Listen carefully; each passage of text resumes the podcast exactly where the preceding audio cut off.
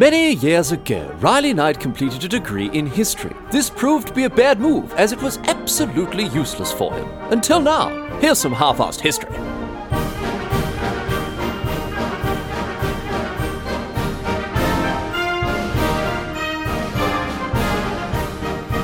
What's going on, mate? Great to have you along for some more half-assed history. This week on the agenda, going to be having a chat about the Mechanical Turk, which, uh, which actually was a chess playing machine that uh, that mystified and astonished people in the late 18th century, early 19th century.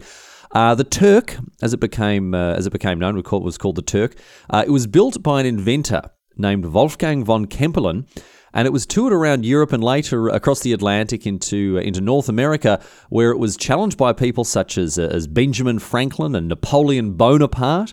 And uh, I have to say, it won the vast majority of games that it played, too, which obviously only added to the excitement and the mystery behind this amazing invention. It's an absolutely incredible story. I mean, these days, you know, we got we got we've got computer powered chess engines like Stockfish and Alpha Zero, and of course, you've heard of the famous Deep Blue, the first chess engine to ever beat a world champion.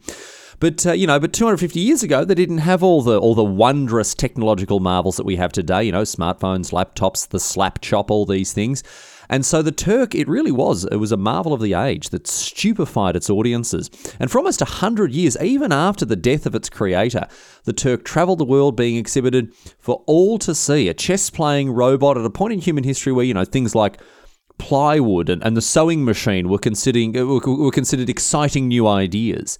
Now, how it worked was a very closely guarded secret and attracted scores of inventors and scientists and investigators who were all hell bent on discovering uh, the, uh, or, you know, and understanding the machine's inner workings, how this uh, this machine was was able to play chess so well. Uh, people were amazed. They're amazed by the machine's construction, its appearance, and uh, and and again, most of all, its skill. It dispatched some of the best players on earth and and solved classic chess puzzles like the Knight's Tour. And on top all of, on top of all of this, its owners had uh, had all sorts of adventures as they toured the world with this technological marvel, as you'll discover. Special thanks this week go to my good mate Dennis Stranjak for uh, for suggesting the Turk as a topic, and uh, I have to say this as well. It's not the only thing we're thanking Dennis for this week, as we'll come to a little bit later on. But for now, let's get to it, have a chat about the Mechanical Turk, and let's see if we can unveil its mysteries and its secrets here. We're going all the way back, all the way back to 1770, or perhaps just a little bit before this, uh, to Schönbrunn Palace in Vienna, in Austria. Very beautiful palace there. It's still there today.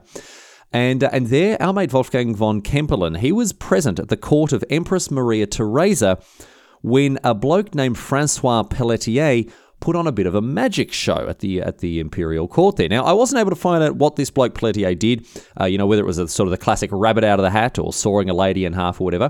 But I'll tell you what, I went down a storm. I went down an absolute storm. But Kempelen, however, he decides that he wants to top this French magician and his uh, his tricks. Oh, sorry, illusions, Michael. And uh, and so he he went away determined to put together something even more impressive. Now, Kempelen himself, he had a lot going for him. He'd studied law and philosophy, very smart bloke. He spoke six languages, including Latin.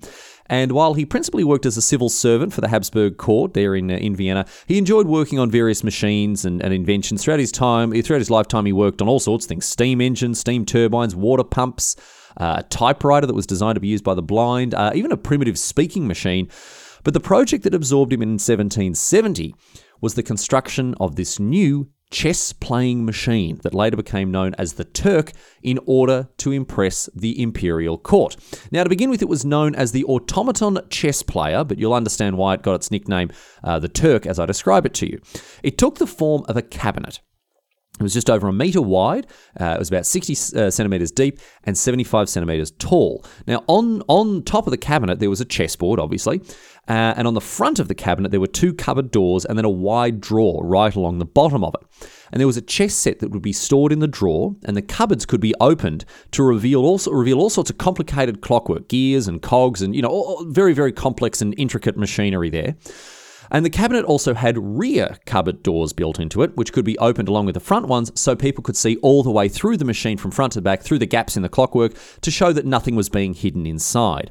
And in fact, Kempelen would actually use a candle to shine light inside the machine while opening the various doors to illuminate uh, the inside of it to the audience to show that you know to, to, to show that there was no trickery going on and it was just it was, there was just a very clever machine inside. But the most striking thing about the machine wasn't actually the cabinet itself, it was rather the life-size mannequin of a human head and torso that was affixed to the rear of the cabinet. Kind of like you know when you go to the fun fair, there's the sort of the the sorcerer types that are stuck in the in the glass cabinets, like a vending machine where there's a mechanical sorcerer that reads your fortune. That like basically like one of them, right? Stuck to the back of this cabinet. The mannequin wore Ottoman robes, had a turban, as well as a black beard and piercing grey eyes. It was dressed basically to look like an exotic sorcerer from distant lands and uh, it had its right hand sort of resting on the cabinet, while in its left it held a long smoking pipe, which would it would sort of lay down on a cushion when it wasn't moving. It would use its uh, its left hand to to move the pieces around the board. Was, you know, the machine would actually pick up with its arm, its left hand, it would pick up the, the the pieces and move them around. Anyway, Six months after Pelletier's performance, Kempelen, the magician, he's you know he's off. He's packed his bags off to the next show.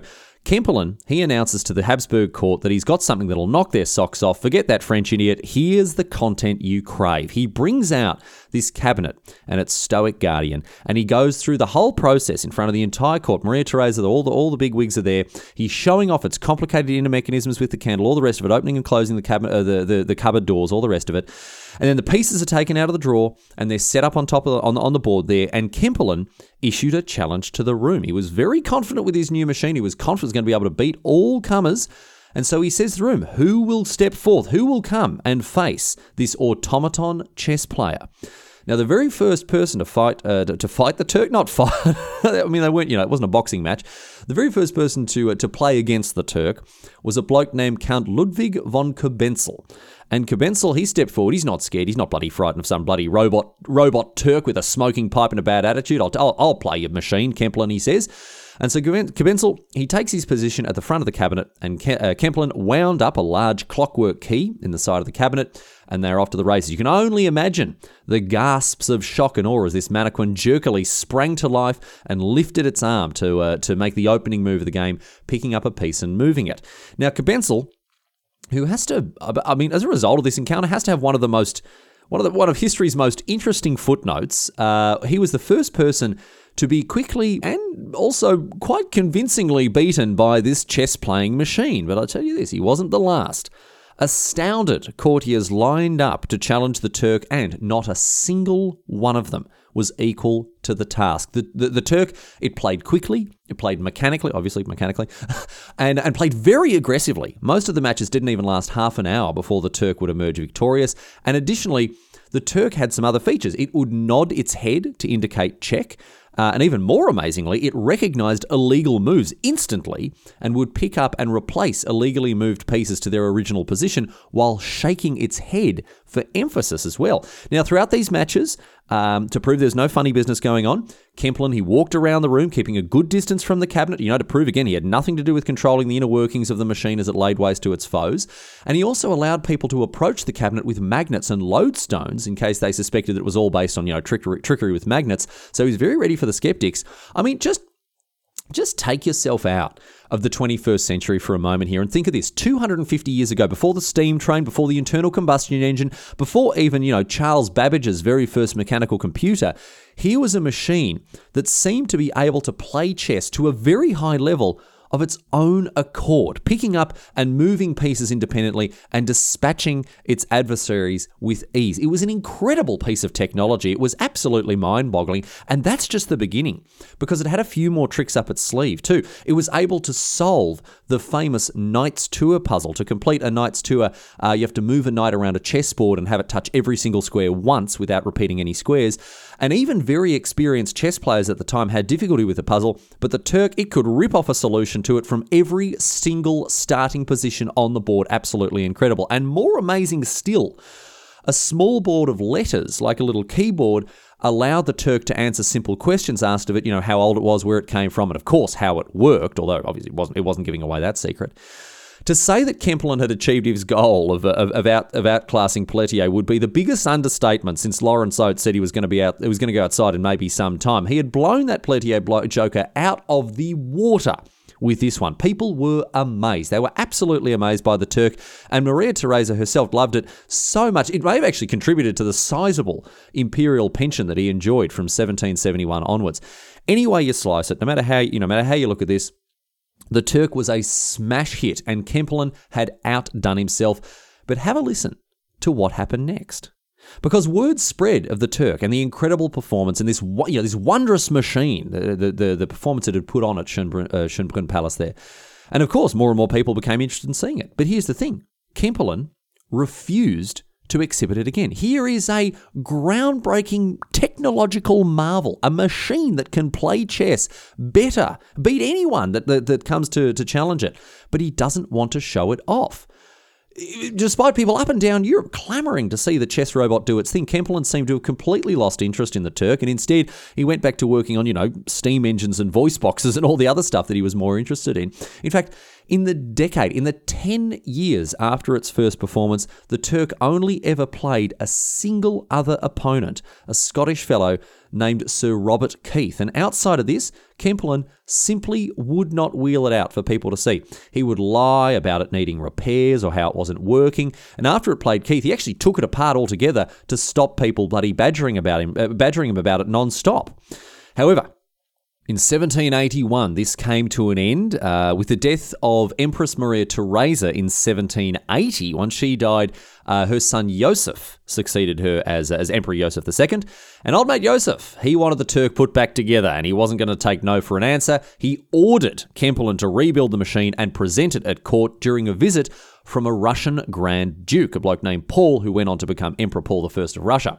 So, once again, now Kempelen, no, no choice here. Once again, the Turk was repaired, it was uh, it was rebuilt, it was put back together, and wheeled out uh, once more in front of the imperial court and put through its paces, just as it had been a decade before. Now, once again, the inside of the machine was exposed to everyone, the pieces were set up, and then challenger after challenger was handily defeated as the Turk tore its way through the opposition. No worries. Grand Duke Paul looking on, Joseph II having a great time. And I tell you what, these blokes were so impressed. Grand Duke Paul, in, in particular, he was said to be so impressed by the Turk that he insisted that Kempelen take the machine on tour. After all, people around Europe were clamouring to see this marvel for themselves. And I don't know what it was about Paul's insistence to Kempelen, but for whatever reason, it actually got him across the line. After 10 years of resisting every call to take the Turk on tour, he finally gave in and began planning a trip across Europe with his invention.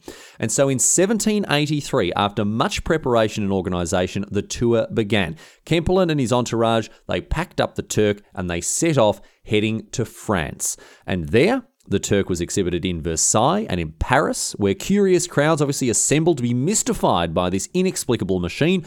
But here's the interesting thing as interest in the machine had grown, and more and more people sought to play against it, established chess masters now wanted to test their mettle against the Turk. In Versailles, the Turk finally lost a match to a French nobleman named Charles Godefroy de la Tour d'Auvergne. Wow, that was a real mouthful. And then in Paris, it lost to a lawyer named Monsieur Bernard, much more manageable, uh, who was a high ranking chess player. So people were coming out of the woodwork now to challenge this machine. And of course, obviously, it, it continued to dispatch lesser foes with ease, right? But proving the machine could be beaten only increased people's interest in the Turk as these as, as, these chess masters from around Europe came to challenge the Turkey. More and more chess masters they came, they they, they battled the Turk, and many of them did actually manage to beat it. But what people really wanted, what people really wanted to see, was the Turk facing off against Francois Andre Danican Philidor who was widely seen as the best chess player on earth at the time. In fact, a classic chess opening, the Philidor Defense, still bears his name to this day. He was so good that he once won three simultaneous games of chess against three different opponents while blindfolded. And if you don't know anything about chess today, you'll know that that actually really isn't that impressive at all by 21st century standards. Today, it's actually very unremarkable. Plenty of chess masters can win blindfolded simultaneous games against way more than three people. It is insane. I don't know how these people do it. Um, but at the time, uh, what Philidor had done just by beating three people blindfolded, it was so unbelievable. It was such an incredible accomplishment that the witnesses to it, the people who were there to see it, were actually asked to sign affidavits, sworn oath, uh, sworn statements under oath, right? That it actually happened because it was thought that no one would believe it for generations to come. Anyway, As I say, people really wanted to see Philidor face off against the Turk, and finally the match was organised to take place at the French Academy of Sciences. And it was quite a spectacle, I can tell you that. You can imagine Philidor there in his powdered wig facing off against the beturbaned Turk like two bloody UFC fighters there, bloody nose to nose, I bet, I bet they were. And the game was a grueling one. Philidor later described it as his most fatiguing game of chess ever but he did ultimately manage to best the Turk. The very last match that the Turk played before leaving Paris was was uh, uh against someone else, someone very arguably more famous than Philidor, uh, none other than Benjamin Franklin himself, the famous founding father of the United States, whose greatest accomplishment, probably uh, you know the, the, only accomplishment he, he made that, that topped beating the uh, this mechanical chess playing machine, uh, was of course the essay he wrote called "Fart Proudly." This is a real thing. Look it up. It is great. An impassioned defense of, of the health benefits of farting by Benjamin Franklin. Of course, there was all the other stuff, you know, all the, you know, a, a, a nation conceived in liberty and, and the flying the kite and, and, the bifocals. But really, it's about, you know, mechanical chess and farting. That, that's really what we should be remembering uh, Franklin for there. Uh, Franklin, he did lose to the Turk, uh, but was absolutely fascinated by the machine, of course, as were many, many other people. No one could figure out how it worked. Such a complicated machine seemed, you know, it seemed an, an impossibility to everyone who saw it, and no one could adequately explain how it functioned. But, of course, function it did, as evidenced by the countless matches it played. After moving from Paris to London, Scrutiny on the Turk increased with its fame, of course. It was ex- exhibited in London and could be viewed for five shillings, and skeptics such as Philip Thicknesse uh, investigated the machine hungrily, trying to, uh, to figure out how it could possibly work. Now, Thicknesse. Uh, he was convinced that the whole thing was a hoax and that Kempelen had uh, hidden a small child in, inside the machine or even inside the mannequin itself to operate it. But the mystery continued. And, uh, and after a sp- spending a year in London, Kempelen took his show on the road once again, his pockets jingling with all the money that he'd made for people coming you know, to see or to play against the Turk. And he travelled throughout uh, you know, other parts of Europe, visiting other cities such as Amsterdam, Leipzig, Dresden, many others, uh, all the while pursued by people who sought to uncover the Turk's secret.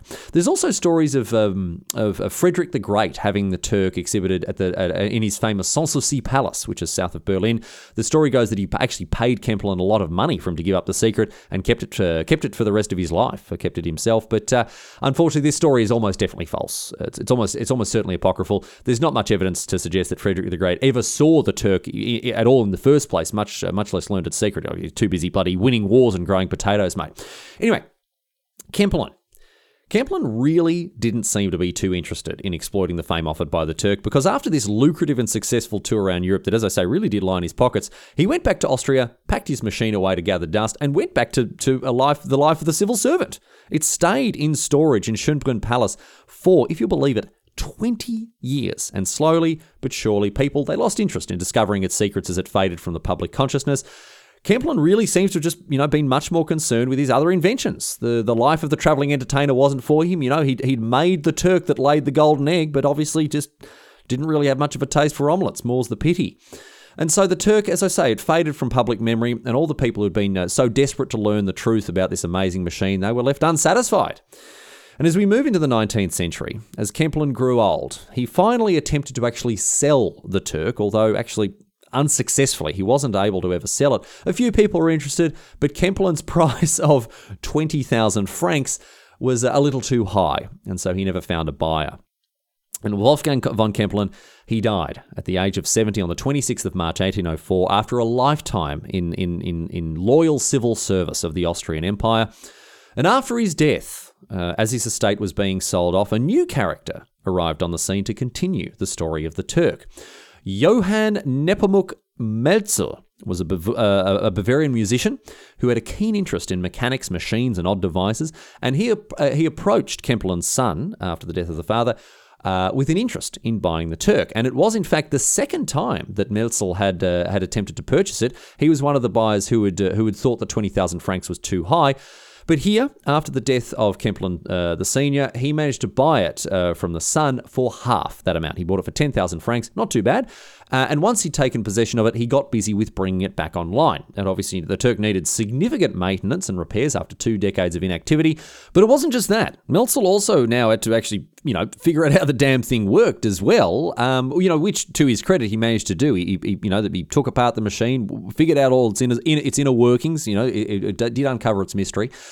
But after having done this, he was so fiercely determined to guard the secret, just as Kempelen had, that he took it a step further. He actually added extra bits and pieces, features and add ons to make the Turk even more complicated than it was before, so it would be even harder to figure out how it worked. And in 1809, the Turk was once again ready to be exhibited publicly, and so it was brought out in Schönbrunn Palace once more to be put through its paces. And this time, for one of the most significant and influential historical figures of the millennium. Napoleon Bonaparte himself, the Emperor of France, was visiting, and this was perhaps the, the single most famous and well documented encounter anyone had had with the Turk. Napoleon is, of course, a towering figure in human history, and, and this is a point at which you know his his, his career was was uh, more or less at its apex. So him arriving in Schönbrunn Palace and, and playing against this chess machine was uh, was a huge huge story. Uh, although you know, there are, as you might expect, wildly different accounts from all the, you know, embellishment and exaggeration over the years. Anyway, the story goes that Napoleon, he came to Schönbrunn Palace to face off against the Turk, and of course, the event, uh, the event was a huge spectacle. The court, it was full of all sorts of people, officers, diplomats, courtiers, and, you know, some very famous chess players as well, including a bloke named Johann Baptist Allgaier, uh, who wrote the very first chess handbook in German.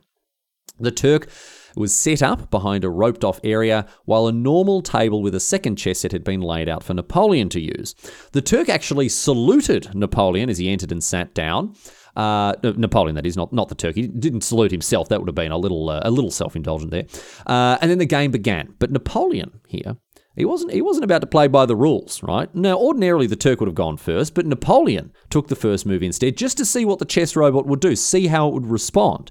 But the Turk took it in stride and the game began. Melzel, uh, you know, much like Kempelen before, he moved around the room, relaying uh, the moves that both players uh, were making between the two boards. And again, making it very clear that he had nothing to do with, you know, secretly operating the Turk or, or anything uh, like that. The machine was, uh, was operating under its own steam. Anyway, as I say, Napoleon, he wasn't playing by the rules. He deliberately, very early in the game, he deliberately made an illegal move to test the Turk. Now, of course, the Turk shook its head, reset the illegal move.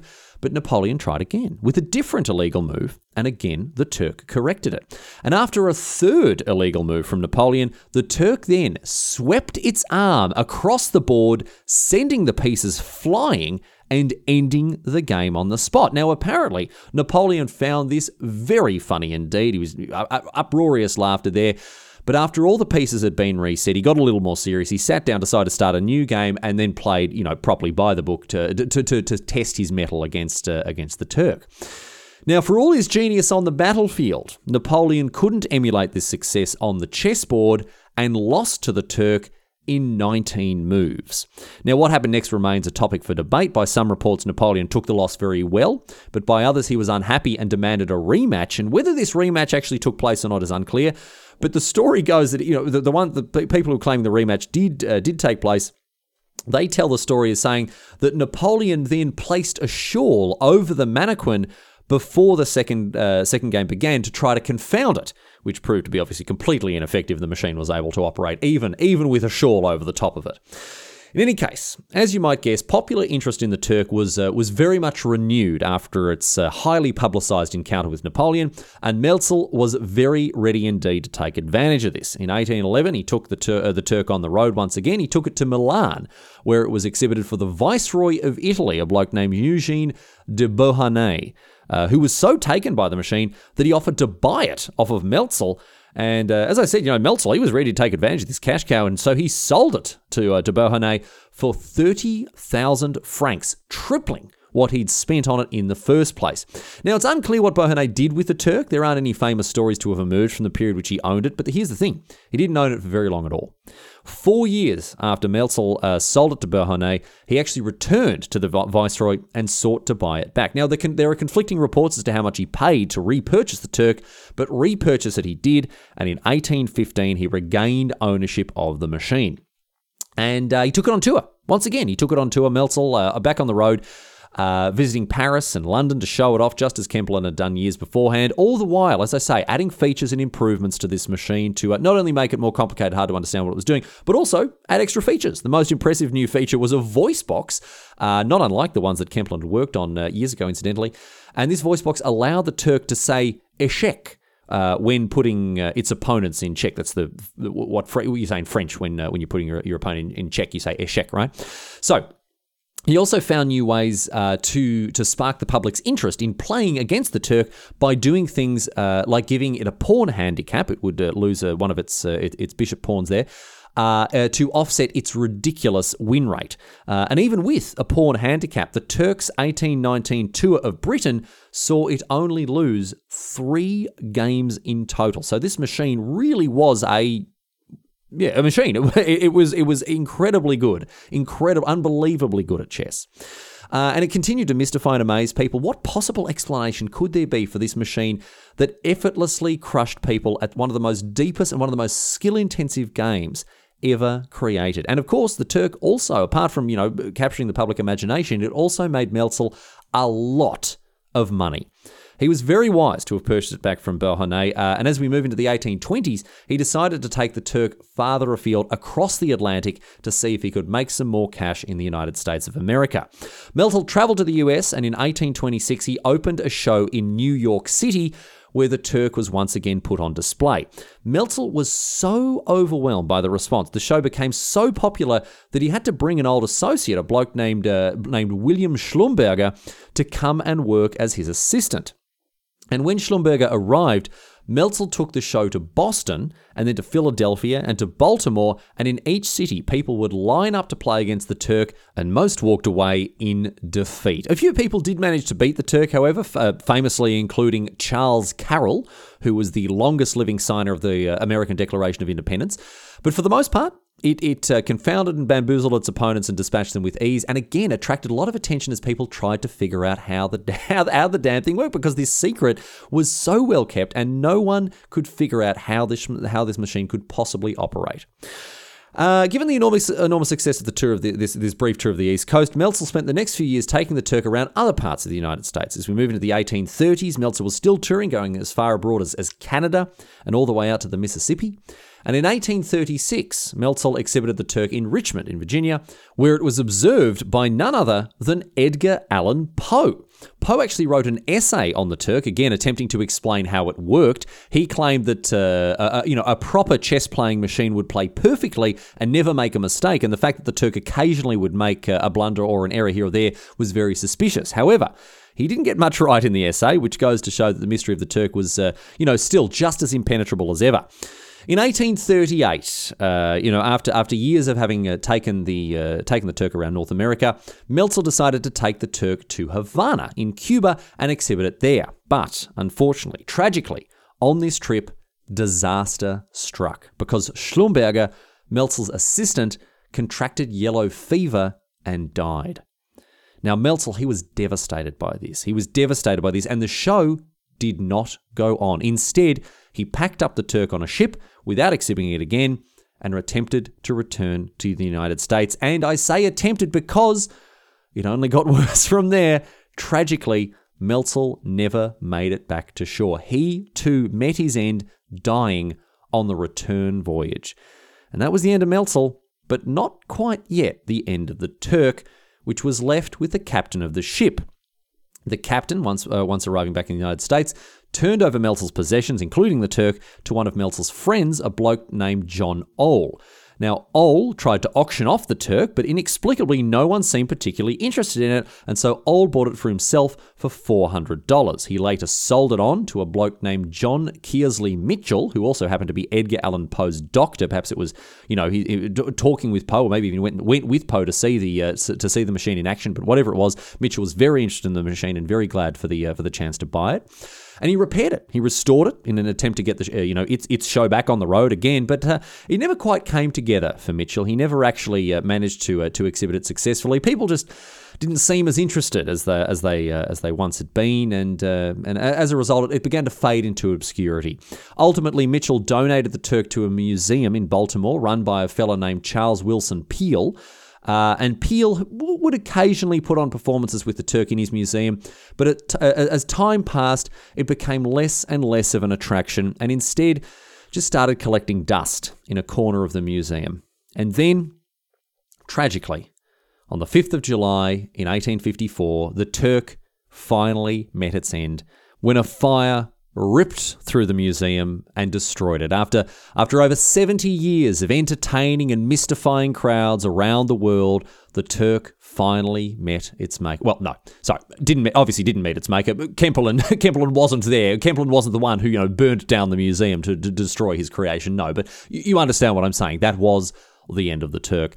And Mitchell, who, who must have been there attempting to, to fight the blaze, he later wrote that he had heard through the struggling flames, the last words of our departed friend, the sternly whispered, oft repeated syllables, Échec, Échec.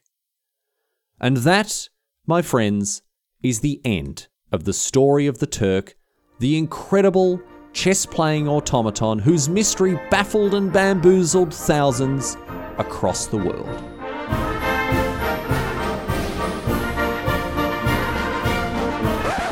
Nah, mate, I'm not gonna. I'm not gonna do that to you. Don't worry. No, I absolutely, oh, mate. I absolutely hate watching magic shows because at the end, all I want to know is how they did it. I hate the smug, self-satisfied look of the musician, of uh, the, of the, of the magician as they pull one over you. And as much as obviously I enjoy being smug and self-satisfied, I, I'm not. I'm not to do it to you here, revered listener. I'm not to do it to you here. So here at long last, this is what you've been waiting for the entire episode. Here is the fiercely guarded secret of the mysterious chess-playing machine, the Turk it was a hoax. The whole thing, yep, the whole thing was a huge fake from beginning to end. It wasn't an, an, automaton, it wasn't a machine, it wasn't a robot at all. When I first described the cabinet, right, you'll remember how I said that it had cupboard doors that could open to reveal the inside and prove that, you know, there was no one inside the cabinet operating it? These doors and the complicated clockwork inside were actually designed to do the complete opposite. They were there to hide the fact that someone was inside it. Even the drawer that held the chess set had a secret. It only extended about a third of the way back into the cabinet, creating a little recess behind it uh, in which the secret, uh, the operator, would sit, right? There was a seat that slid along a rail inside the cabinet that would, would move and reconfigure the clockwork pieces and machinery there to obscure the person within it as the cupboards were open, right? The operator would would would slide around as, as you know, Kempelen or Melzel or whoever else opened the doors, um, and, and, the operator would hide behind the clockwork as it moved, as various bits were exposed, and, uh, and, and, and as a result, no one would, would actually see that there was a secret operator hidden inside the machine. Um, additionally, you know, I talked about the candle, the candle that was used to illuminate the interior of the cabinet. That was then left inside the cabinet once the doors were closed, next to a small ventilation uh, ventilation shaft, a little, little hole that came out through the top of the turbine, so the operator could see what they were doing once the, the doors were closed and and uh, and the games began. And, and and what was the operator doing? I hear you ask. Well, once the cupboard doors were closed, the operator would take their position underneath the chessboard on top of the cabinet, next to a uh, another identically sized pegboard uh, chess set that was set inside the cabinet directly under the one on top. And the operator then used a mechanical arm inside the cabinet that was linked to the left arm of the Turk. Moving one arm would move the other in exactly the same way to manipulate the pieces on the internal pegboard uh, chess set inside the, the cabinet, which of course moved the pieces on the board above using the mechanical fingers of the external arm. All of that complicated clockwork that was, you know, obviously built to, to look as intricate as uh, uh and complex as possible, right? It, it, didn't have anything to do with the operation of the actual chess uh, machine at all. Uh, in reality, it, it, it served two very important other functions. The first one, of course, being uh, obstructing the view of, of, people looking into it so, so the operator could hide behind it. But the second thing that it did, very importantly, was make a lot of noise when necessary. The operator would activate the clockwork, you know, uh, uh, spin it, spin the dials and the cogs and the levers and the, and the and the and the gears and everything when making moves to you know add to the mechanical illusion, make make the make it sound like the clockwork was in fact the thing moving the arm. But it could also be used to disguise other sounds if needed. If you know if the operator needed to shift or cough or, or, or move about or whatever else like that, the, the the loud whirring and grinding of the gears there was was important in keeping the illusion uh, whole. As for the actual gameplay itself, right? The external chessboard was very thin. The one on top of the cabinet was very thin indeed, and the pieces on top of it were magnetized. So the operator could actually see the opponent's moves by watching the magnets stuck to the bottom of the chessboard move about. There were little bits of string attached to the magnets beneath inside the cabinet that identified the pieces as they moved around. Now, I don't know how Kempelen managed to avoid external magnets. You remember, he, I said he invited people to come up with lodestones to deflect any magnetism, but um, somehow uh, managed to avoid, uh, you know, as I say, external magnets influencing the pieces. Uh, he apparently had that one figured out. Don't know how he did it, but apparently he did it. Um, and the operator could also communicate with Kempelen or Melzel, whoever else, the, the, the, the, presenter outside, with a few numbered dials that were, were set into the side of the machine, set in the side of the cabinet there. Uh, you know, you could turn the dial to certain numbers, which would then allow, you know, them to, it, it would display basically pre planned coded messages. And of course, the person outside the cabinet could communicate with the operator inside just by speaking loudly enough to them to hear using, you know, misdirection, uh, uh clever, clever indirect phrases, I guess, that wouldn't alert the audience that they were talking to, to, to, the person inside there like that. By maybe, you know, commentating on, you know, what, what was going on outside, alerting them to any, uh, any developments that they wouldn't be able to see there. But the best part, here's the best part of the whole thing. Who were the operators? I've already told you some of their names. Johann Baptist Allgaier, that chess master who was who was there when Napoleon played the Turk, he was the one who actually beat him. He was the one who got into the inside the cabinet and beat Napoleon, you know, by by operating the, the Turk from inside the machine. William Schlumberger, Melzel's assistant, was actually a chess master, one of the best players in Europe, who Melzel brought over to the United States specifically for him to operate the Turk. No wonder he had to stop the show in Cuba when Schlumberger died. He had no one to work the machine. People had obviously suspected that there were some funny buggers going on with the Turk, and a lot of a lot of skeptics had said, "No, it's not possible. A machine like this, you know, it, it's it's inconceivable." And and you know, obviously today in the 21st century, with all the wildly advanced, uh, you know, uh, chess AIs and engines that we have today, it doesn't say, you know, it's not all that impressive. But at the time, it mystified people, it stupefied crowds, and no one could adequately explain how it happened. The fact that it was a hoax that pulled the wool over the eyes of thousands across decades is such an amazing achievement. And, you know, I hope it's not too much of a letdown to learn that the, that the Turk ultimately was a hoax and that, you know, Kempelen wasn't a an engineering genius who man, who managed to manufacture this uh, this this chess playing uh, algorithm, this this machine that was able to operate 250 years ahead of its time.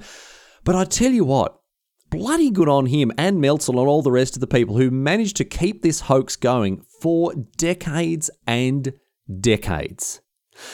And how do we know all this? I hear you ask. How do we know uh, the, the secrets? The, how was the mystery of the Turk finally uncovered? People had attempted to reconstruct the machine and had made all sorts of guesses, some accurate, some absolutely wild, for years and years and years, but it had never been answered definitively. We didn't actually uncover the mystery of the Turk until the 1850s, when Silas Mitchell, the son of John Mitchell, postdoctor who donated the, uh, the, the, Turk to the museum, uh, Silas Mitchell wrote a series of articles finally exposing the secret. As the Turk had been destroyed by the fire, the younger Mitchell didn't see the point in keeping it secret anymore. And I'll tell you what, I'm bloody glad he did, because otherwise we'd all be suffering the smug self satisfaction of Kempelen to this very day.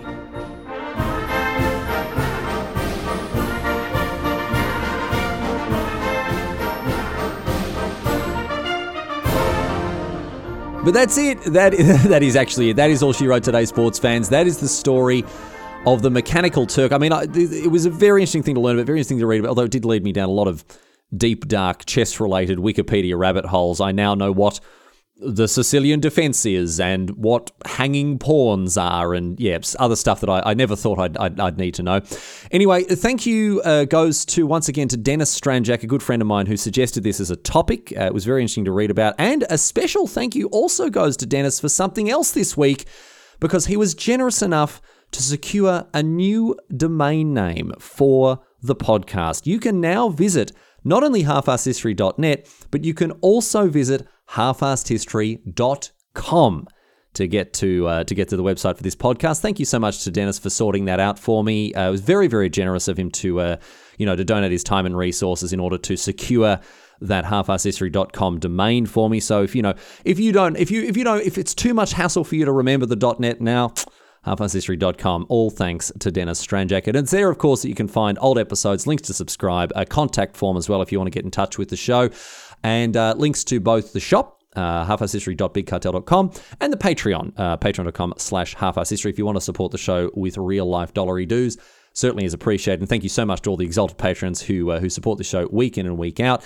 And uh, yeah, if you want to go and uh, buy yourself some some Half History swag, please do so. And I'll send it off to you as soon as I get the order. Anyway, that is that. Once again, thank you to everyone who's listening to the show. Please share the show with your friends, uh, with your enemies, with people who you feel largely indifferent about. They all, all, those numbers all look good. Those all numbers those numbers look look good on the back end. Doesn't matter doesn't matter what your opinion is of the person you recommended it to, but I do appreciate everyone who's spreading the good word of half-ass history. And of course, I'm looking forward to having your company next week when we get stuck into something else. If you've got a topic suggestion, please let me know because I'd love to hear it. Anyway, that is that for this week. We're going to leave you, as usual, with a question posed on Reddit. A, uh, a chess related question, of course, uh, seemed, seemed to be appropriate. Redditor Corner of the Oval asks Do Australians argue a lot when playing chess because they're always saying mate?